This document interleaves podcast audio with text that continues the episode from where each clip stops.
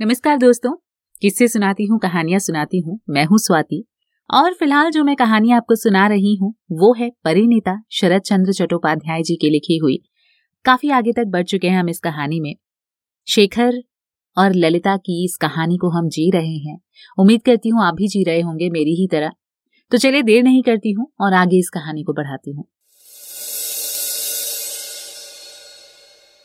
शेखर ने असंभव समझकर ललिता को पाने की आशा छोड़ दी थी।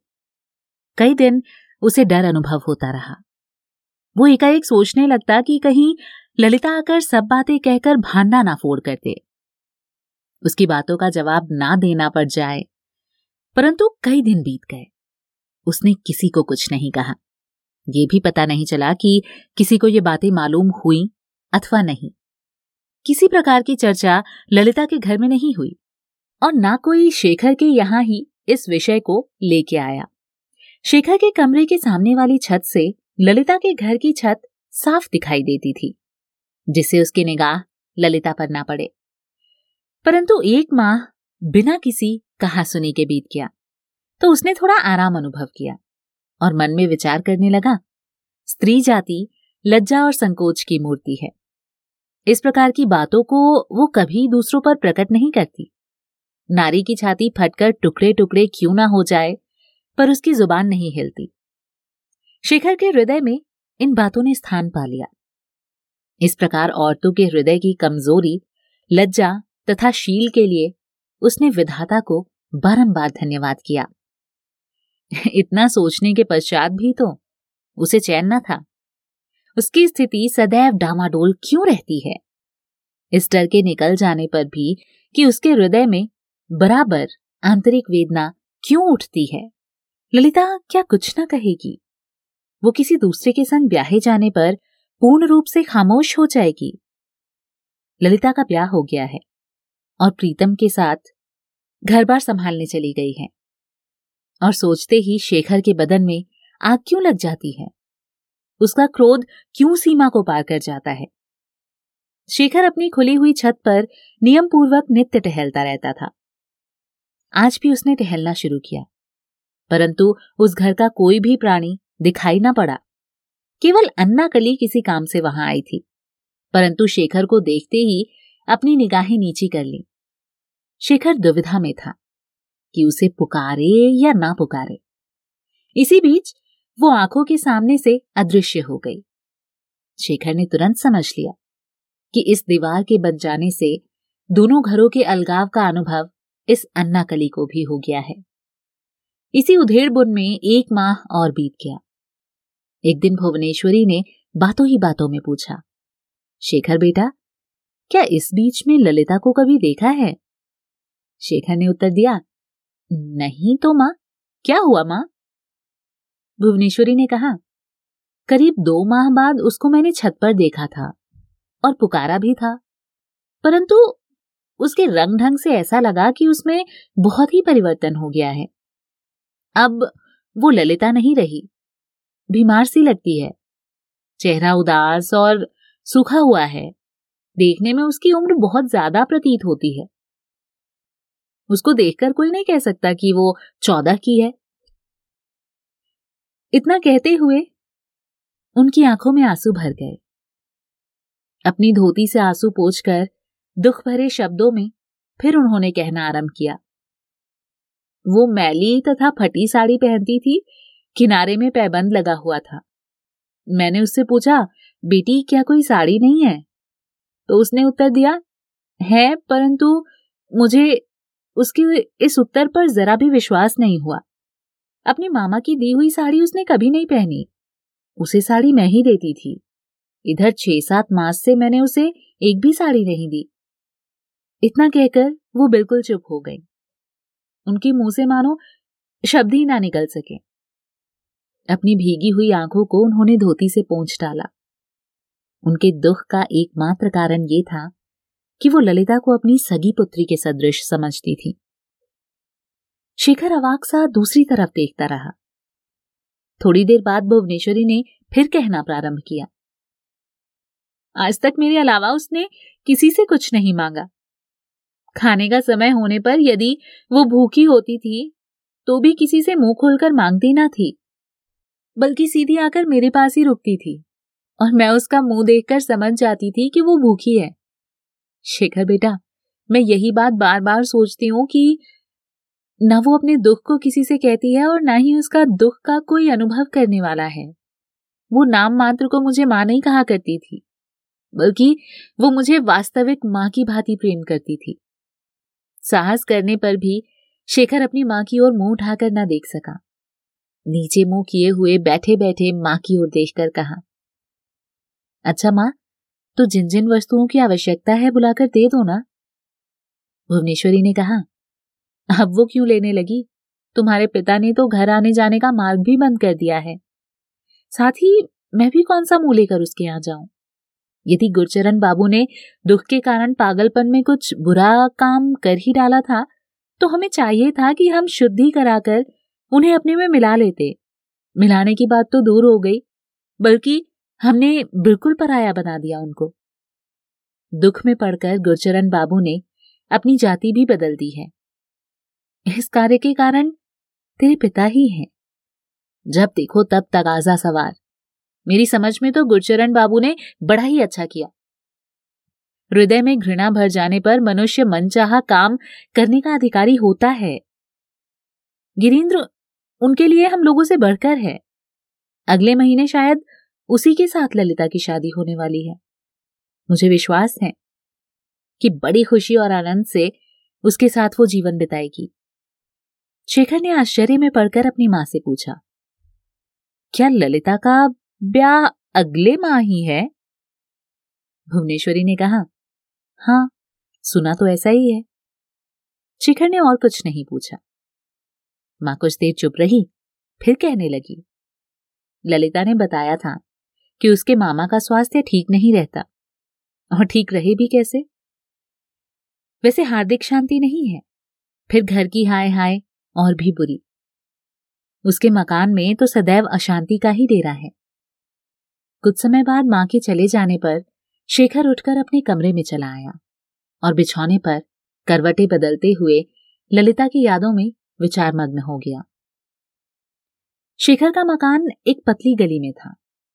उस गली में दो गाड़ियाँ अथवा दो मोटरें पास में होने में बड़ी दिक्कत होती थी। करीब दस बारह दिन बाद शेखर की गाड़ी गुरचरण बाबू के घर के सामने खड़ी हुई। रास्ता रुके होने के कारण गाड़ी रुक गई। शेखर अपने ऑफ़िस से वापस आ रहा था। गाड़ी से नीचे उतरकर उसे मालूम हुआ कि गुरचरण बाबू के यहाँ डॉक्टर आए हैं। कई दिन पहले ही उसने गुरचरण बाबू की अस्वस्थता के बारे में अपनी माँ से सुना था। इसीलिए अपने घर ना जाकर उन्हें देखने के लिए वो गुरचरण बाबू के घर चला आया और सीधे उन्हीं के कमरे में गया। गुरचरण बाबू निर्जीव से चारपाई पर पड़े थे। तब ललिता और गिरीन्द्र वहीं पर बैठे थे। सामने कुर्सी पर बैठे डॉक्टर रोग का परीक्षण कर रहे थे। धीमे स्वर में गुरचरण बाबू ने शेखर को बैठने के लिए कहा। ललिता भी उसे देखकर थोड़ा घूंघट खींचकर और मुँह घुमाकर बैठ गई। डॉक्टर साहब उसी मोहल्ले के रहने वाले थे और शेखर को भली भांति जानते थे। दवाई आदि लिखकर वो शेखर के साथ बाहर आए। गिरीन्द्र ने बाहर आकर डॉक्टर साहब की फ़ीस दी। जाते समय डॉक्टर साहब ने गिरीन्द्र से कहा, काफ़ी सतर्कता की आवश्यकता है। वैसे अभी रोग बढ़ा नहीं है। यदि इनको जलवायु परिवर्तन कराने के लिए अन्यत्र ले जाया जाए तो बेहतर होगा। डॉक्टर के जाने के पश्चात शेखर तथा गिरीन्द्र अंदर आए। ललिता ने गिरीन्द्र को इशारा देकर अपनी तरफ़ बुला लिया और दोनों आपस में कानाफूसी करने लगे। शेखर चुपचाप कुर्सी पर बैठा हुआ गुरचरण बाबू की ओर देखता रहा। शेखर बाबू का मुँह इस समय दीवार की तरफ़ था। इसीलिए शेखर का दोबारा वहाँ लौट कर आना वे नहीं जान सके। थोड़ी देर चुपचाप बैठे रहने पर शेखर को ऊब सी मालूम हुई और वो उठकर अपने घर चला गया। ललिता तथा गिरीन्द्र दोनों अब भी कानाफूसी कर रहे थे। शेखर ने किसी से कोई बात नहीं की। शेखर का एक प्रकार से अपमान नहीं तो और क्या था? आज शेखर को पूर्ण रूप से पता चल गया था कि ललिता चाहती है कि वो पिछले दिनों की याद तथा अधिकार जो भी उसके सर थे, उन्हें भूल जाए। अब वो निर्भय होकर कहीं भी रह सकता है। अब उसके ऊपर कोई ज़िम्मेदारी नहीं रही और ना ही उसके बारे में सोचकर दिमाग खराब करने की कोई आवश्यकता है। ललिता ने संभवतः इन सब बंधनों से उसे मुक्त कर दिया है। कमरे में कपड़े उतारते हुए उसे हज़ारों बार यही बात याद आई कि गिरीन्द्र ही उसका सगा है। ललिता के घर वालों का एकमात्र सहारा वही तो है। तथा उसी पर ललिता का भविष्य निर्भर है। शेखर अब उसका कोई नहीं है। ललिता किसी बात में शेखर से सलाह लेने की कौन कहे? भूलना भी नहीं चाहती। शेखर ने कपड़े उतारे और आराम कुर्सी पर बैठ गया। वो अब भी उन विचारों में उथल पुथल मचा रहा था। ललिता ने उसे देखकर माथे पर कपड़ा खींच लिया और मुँह घुमा लिया था। मनो वो कोई पराया हो। उसके सामने ही गिरीन्द्र को अपने पास बुलाकर काफ़ी समय तक उससे बातें करती रही। ऐसा प्रतीत होता था कि शेखर अब उसका कोई भी नहीं है और गिरीन्द्र ही उसका सगा है। ललिता के ऐसे व्यवहार से शेखर को बड़ी ठेस लगी। धीरे धीरे ललिता के प्रति जो भी प्रेम शेखर के हृदय में था, घृणा के रूप में बदल गया। गिरीन्द्र और ललिता की कानाफूसी के प्रति शेखर ने विचारा कि कहीं उसकी गुप्त बातें तो नहीं हो रही थी।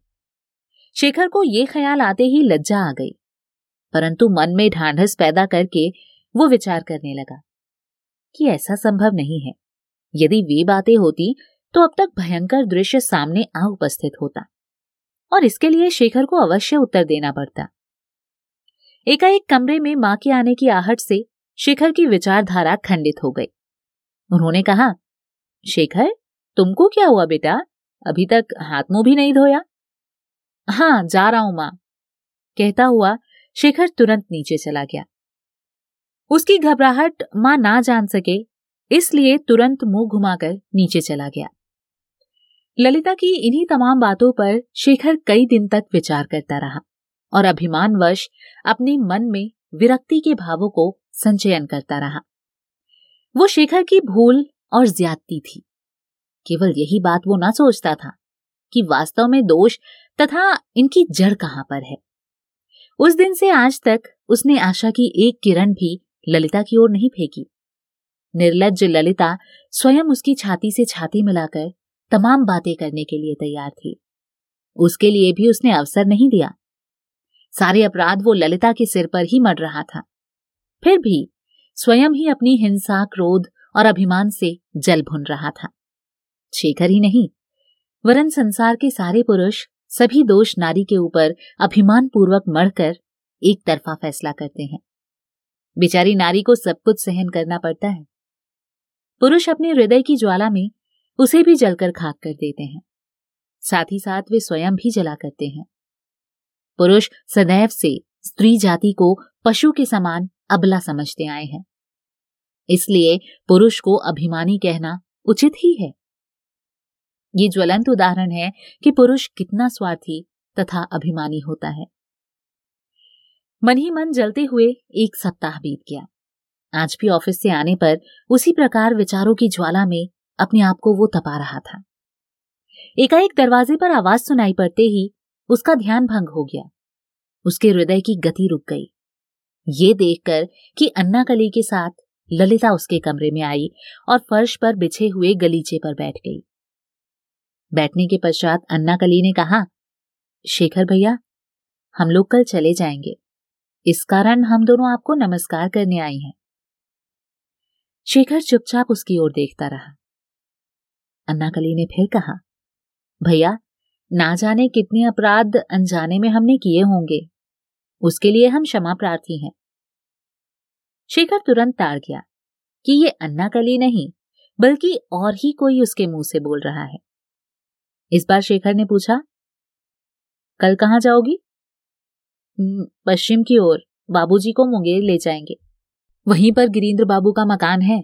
अब हम लोगों का आना बाबूजी के ठीक हो जाने पर भी ना हो सकेगा। यहाँ की जलवायु बाबूजी के लिए लाभदायक नहीं है। हम्म अब क्या हाल है उनका? शेखर ने पूछा। अब कुछ ठीक है। अन्ना कली ने ये कहकर बहुत से नए कपड़े दिखाकर कहा ये सब ताई जी ने दिए हैं। ललिता अब तक खामोश बैठी रही। फिर अपने स्थान से उठकर वो मेज के समीप आई। अपनी आंचल से ताली खोलकर रखते हुए कहने लगी, ये अलमारी की चाबी अभी तक मेरे ही पास थी। फिर थोड़ा सा मुस्कुराई और बोली, परंतु एक भी पैसा बचा नहीं है, सब पैसे खर्च हो गए हैं। शेखर ने कुछ नहीं कहा, बल्कि उसकी ओर देखता रहा। अन्नाकली ने ललिता से कहा अच्छा चलो जीजी, बहुत देर हो रही है। ललिता के कुछ बोलने से पहले ही शेखर ने अन्नाकली से कहा, अन्नाकली, जा, माँ से पान लेकर आ तो। लेकिन ललिता ने जाने से मना कर दिया और बोली, तू यहीं रह, मैं लेके आ रही हूँ। ये कहकर वो शीघ्र ही नीचे चली गई और पान लाकर अन्नाकली को दिया कि शेखर को दे दे। पान लेकर शेखर निराश हो गया। और जीतने की आशा भरे जुआरी की भांति हार जाने पर भी चुप होकर बैठा रहा। अच्छा अब जाती हूँ। ये कहकर अन्नाकली ने शेखर के निकट आकर उसके पाँव छूकर प्रणाम किया। किंतु ललिता ने वहीं से हाथ जोड़कर प्रणाम किया और फिर दोनों चली गईं। शिखर अवाक और निराश बैठा रहा। ललिता आई और कुछ कहना चाहती थी। कह गई, पर विदा के समय शेखर को कुछ मौका ना देकर तुरंत चली गई। शेखर वहीं ठगा सा बैठा रह गया। कुछ भी नहीं बोला। मानो वो कुछ कहना ही नहीं जानता था। शेखर ललिता से बहुत कुछ कहने का इच्छुक था, पर मौका ही ना पा सका। अन्ना कली को वो शायद इसीलिए साथ लाई थी कि इस विषय पर कोई बात ना हो। अपने मन में ही उसने सोचा। शायद ललिता भी नहीं चाहती कि उस विषय पर बात छिड़े। वो शायद पिछली बातें भूल जाना चाहती है। ये सोचकर वो कटी पतंग की भांति लड़खड़ाया हुआ अपने बिस्तर पर गिर पड़ा। उसके हृदय में ललिता के प्रति विरक्ति समा ही रही थी। आज की इस घटना से उसका हृदय और दुखी हो उठा। लगभग एक वर्ष बीत गया। गुरचरण बाबू के मुंगेर जाने पर भी स्वास्थ्य को कोई लाभ न पहुँचा। और वो इस संसार को छोड़कर चल दिए। गिरीन्द्र उनको बहुत मानता था और उसने उनकी सेवा में कोई कसर नहीं रखी। आखिरी दम निकलने के समय गुरचरण बाबू ने उसका हाथ पकड़कर आग्रह के साथ कहा था कि किसी अन्य की भांति उनके परिवार का बहिष्कार किसी दिन वो कर ना दे। अपनी इस घनिष्ठता को आत्मीयता का स्वरूप दे दे। इसका संकेत था कि वो अपनी बेटी का ब्याह उसके साथ करना चाहते थे। गुरचरण बाबू ने गिरीन्द्र से कहा, यदि मैंने ये सुखताई नाता अपने जीते जी नहीं देखा तो कोई बात नहीं, पर लोक में बैठकर सुखपूर्वक देख सकूँगा। बेटा, ये याद रखना कि मेरी इस इच्छा पर कहीं कुठारा घात ना हो जाए गिरीन्द्र ने खुशी से गुरचरण बाबू की ये अभिलाषा पूर्ण करने की प्रतिज्ञा की थी। भुवनेश्वरी गुरचरण बाबू के कलकत्ता वाले मकान के किराएदारों से उनका हाल मालूम कर लिया करती थी। गुरचरण बाबू के परलोक सिधार जाने की खबर भी उन्हीं से मालूम हुई थी। एक दारूण घटना शेखर के घर में भी घटी। एकाएक नवीन बाबू भी परलोक सिधार चले। भुवनेश्वरी के हृदय पर सांप लौट गया। असह्य वेदना के कारण उनमें उन्माद समा गया। वो अपने चित्त की शांति के लिए घर का कामकाज अपनी बड़ी बहू पर छोड़कर काशी चली गई। जाते समय ये कह गई थी कि अगले साल शेखर के विवाह के समय सूचित करना। मैं आकर विवाह कर जाऊँगी। ब्याह का सभी इंतज़ाम नवीन बाबू स्वयं कर गए थे। अब तक शेखर का ब्याह हो गया होता। परंतु एकाएक नवीन बाबू के देहावसान के कारण एक साल के लिए टल गया। लड़की वाले अब और अधिक रुकना नहीं चाहते थे। इसी कारण कल उन्होंने आकर तिलक कर दिया। इसी महीने में ब्याह हो जाएगा। शेखर अपनी माँ को लेवा लाने के लिए तैयार हो रहा था। उसने जब अलमारी से सामान निकालकर संदूक में रखना शुरू किया तो उसे ललिता की याद आई। उसका सब काम ललिता ही तो किया करती थी। ललिता को गए हुए लगभग तीन साल गुजर गए। इस बीच में शेखर को उसका हालचाल न प्राप्त हो सका। उसने समाचार प्राप्त करने की कोशिश भी नहीं की थी। मालूम होता है इस ओर उसकी प्रवृत्ति भी नहीं हुई। ललिता से वो घृणा करने लगा था। परंतु आज उसकी मनोवृत्ति में परिवर्तन हुआ और वो ललिता का समाचार पढ़ने की इच्छा करने लगा। वो सुख में होगी, उसकी शादी कैसे हुई, भली प्रकार हुई अथवा नहीं हुई, अब उसे कोई दुख तो नहीं है। ये सब बातें जानने को वो व्याकुल हो उठा। गुरचरण बाबू के कलकत्ता वाले मकान के सभी किराएदार घर छोड़कर चले गए हैं। मकान खाली पड़ा है। शेखर के मन में आया कि वो गिरीन्द्र का हाल चारू के पिता से पूछे। थोड़ी देर कपड़े रखना भूलकर उसने संदूक खुला पड़ा रहने दिया और झरोकों से बाहर की ओर झांकता रहा। उसी समय घर की दासी ने आकर पुकारा, छोटे भैया, आपको अन्नाकली की माँ बुला रही है। शेखर ने उसकी ओर देखकर आश्चर्य के साथ पूछा, कौन? अन्नाकली की माँ? दासी ने गुरचरण बाबू का मकान बताते हुए कहा हाँ हमारी पड़ोसिन अन्नाकली की माँ कल रात को बाहर से आई हैं, वही हैं। शेखर ने कहा अच्छा मैं अभी आया। इतना कहकर वो नीचे आया। दिन समाप्त होने पर आ गया था। शेखर को मकान के अंदर आते देखकर वो बड़ी हृदय विदारक चीख से रो पड़ी। शेखर उस अभागिन विधवा गुरचरण बाबू की पत्नी के पास जाकर बैठ गया। उसकी करुणा भरी चीख से शेखर की आँखों में भी आँसू भर आए। अपनी धोती के किनारे से उसने आँसू पोछ डाले। केवल गुरचरण बाबू की याद करके नहीं, बल्कि अपने पिता की याद में उनके आँसू निकल आए। दिन समाप्त हो गया। ललिता ने आकर चिराग जलाया। दूर खड़े खड़े ही उसने शेखर को प्रणाम किया। फिर थोड़ी देर ठहर कर वो चली गई। शेखर ने ललिता को दूसरे की जीवन संगिनी समझ लिया था। इसीलिए शेखर ने उस सत्रह वर्षीय पराई नववधु की ओर निगाह नहीं की और ना ही खुलकर बात करने की हिम्मत हुई। फिर जो कुछ भी तिरछी निगाहों से उसने देख पाया, उससे ये अनुभव किया कि ललिता दुबली पतली हो गई है। उस विधवा ने चीखना समाप्त करने के बाद जो कुछ कहा, वो इस प्रकार है। वो चाहती है कि अपना मकान बेचकर अपने दामाद के साथ मुंगेर में रहे। इस घर को शेखर के पिता पहले से ही खरीदने के इच्छुक थे। अतः ठीक दाम देकर शेखर अगर मकान को ले ले तो उसे अति हर्ष होगा। कारण यह है कि मकान अपने ही परिचितों के पास रहेगा, और उसके लिए उसे मोह तथा शोभ भी न रहेगा। इसके अलावा सबसे बड़ी बात यह थी कि यहाँ आने पर उसको दो चार दिन ठहरने के लिए आश्रय तो मिल जाएगा। ये सुनकर शेखर ने कहा कि इस काम के लिए वो अपनी माँ से कहेगा, और इस कार्य को पूरा करने का भरसक प्रयत्न करेगा। आँसू पोछते हुए गुरचरण बाबू की पत्नी ने पूछा, शेखर, क्या दीदी आएँगी? शेखर ने कहा, आज ही मैं उन्हें बुलाने के लिए जाने वाला हूँ। ललिता की मामी ने सभी बातें धीरे धीरे ज्ञात कर ली। शेखर का ब्याह कहाँ होगा? क्या क्या तिलक में मिलेगा? कितना गहना दिया जाएगा? नवीन बाबू का देहांत कब हुआ? दीदी कहाँ है? ये सभी बातें धीरे धीरे उन्होंने मालूम कर ली। इन बातों के समाप्त होने तक चांदनी छिटक आई थी। गिरीन्द्र इसी समय नीचे उतरकर आया और शायद वो अपनी बहन के पास गया। शेखर से गुरचरण बाबू की स्त्री ने पूछा, शेखर, क्या तुम मेरे दामाद को जानते हो? इस तरह के सुयोग्य लड़कों का मिलना संसार में कठिन है। शेखर ने कहा कि इस बारे में उसे जरा भी संदेह नहीं है। गिरीन्द्र से उसकी काफ़ी बातें हो चुकी हैं और वो उससे परिचित भी है। इतना कहकर उठकर तेज़ी से बाहर चला गया। लेकिन बैठक के सामने उसे रुकना पड़ा। ललिता उस घने अंधकार में दरवाजे के पीछे खड़ी थी। उसने पूछा, क्या आज ही माँ को बुलाने जाओगे? शेखर ने कहा, हाँ। क्या उन्हें बहुत शोक हो गया है? ललिता ने पूछा।